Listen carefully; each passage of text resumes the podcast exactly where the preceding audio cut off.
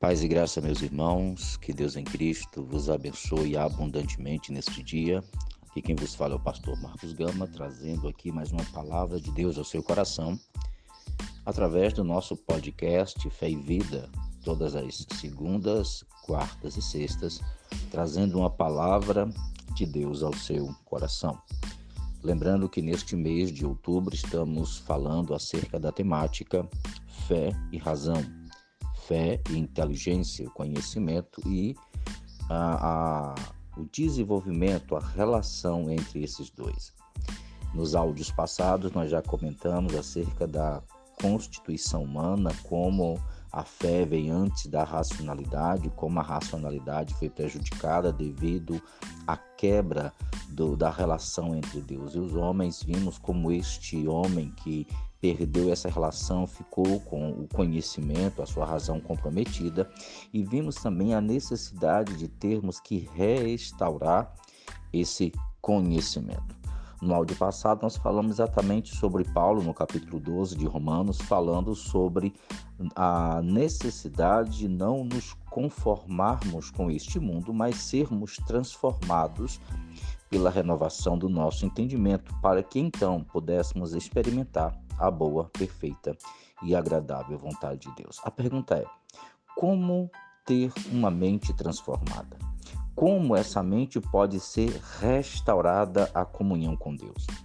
É interessante nós observarmos primeiro a conjuntura, a estrutura da criação humana. O homem, ele é corpo, o homem, ele é alma e o homem, ele é espírito. O homem é constituído dessas três partes: corpo, alma e espírito. O corpo é este invólucro biológico em que o, o espírito e a alma habitam e ele necessita das condições vitais para poder interagir com esse mundo. Ele precisa dos sentidos para receber as informações desse mundo. Mas o homem não é só corpo, o homem também é uma alma, que é a sede das emoções é onde vêm as emoções tanto boas quanto ruins. É ali na alma também aonde se habita o pecado do homem, é onde está, nós podemos dizer, a consciência. E essa consciência ela está ligada ao espírito, né? que é a terceira parte. O corpo, a alma e o espírito são interligados. Em, algumas, em alguns pensamentos teológicos vão dizer que eles dois são o mesmo. O que podemos entender é que tanto da parte da alma quanto da parte do espírito pode haver produtividade de coisas que precisamos ter cautela. Em um texto de Gálatas, Paulo fala a respeito do duelo entre o espírito e a carne. E carne aqui vai ser entendimento, carne aqui vai ser alma. Paulo diz assim no capítulo 5, versículo 16. Digo, porém, andai no espírito e jamais satisfareis a concupiscência, ou seja, o desejo da carne, porque a carne milita contra o espírito e o espírito contra a carne, porque são opostos entre si, para que não façais o que porventura seja do vosso querer. Mas se sois guiado pelo espírito, não estáis debaixo da lei. E posteriormente Paulo vai falar aqui, uma, vai relatar, vai relacionar obras oriundas da carne, da alma humana e obras oriundas do espírito. E perceba que Paulo diz que aqueles que vivem é, à mercê do seu espírito, a produtividade é terrível. Paulo chama de obras da carne o que? Prostituição, impureza, lascívia, idolatria, feitiçaria, inimizade, porfia, ciúme, aí vai, a lista é muito grande. Pastor, o que tem no coração do homem é isso? É porque ele desligou-se de Deus. Lembra dos áudios que nós falamos sobre a moralidade? Foi desligado.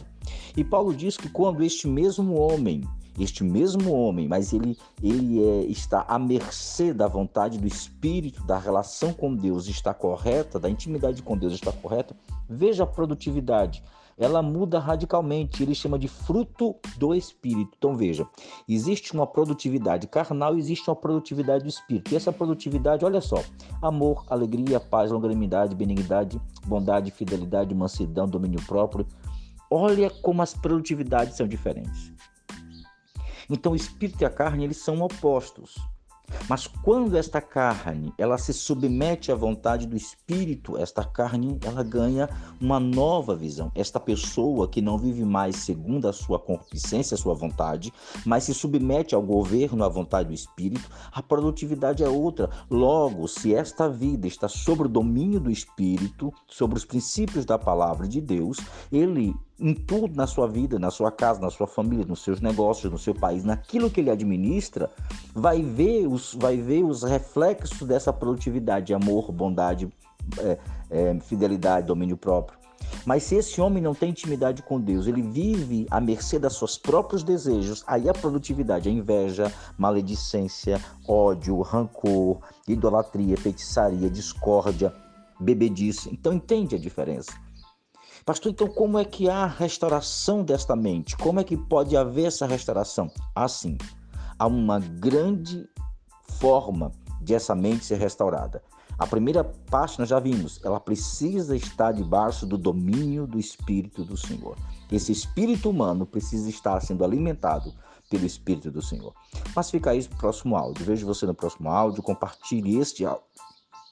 E os demais com a maior quantidade de pessoas possíveis. Visite nossos blogs, o nosso YouTube e a nossa fanpage. Compartilhe o nosso material e nos abençoe para que possamos continuar produzindo mais fruto, mais material para abençoar as pessoas. Amém? Compartilhe, fique conosco e vejo você no próximo áudio em nome de Jesus. Amém.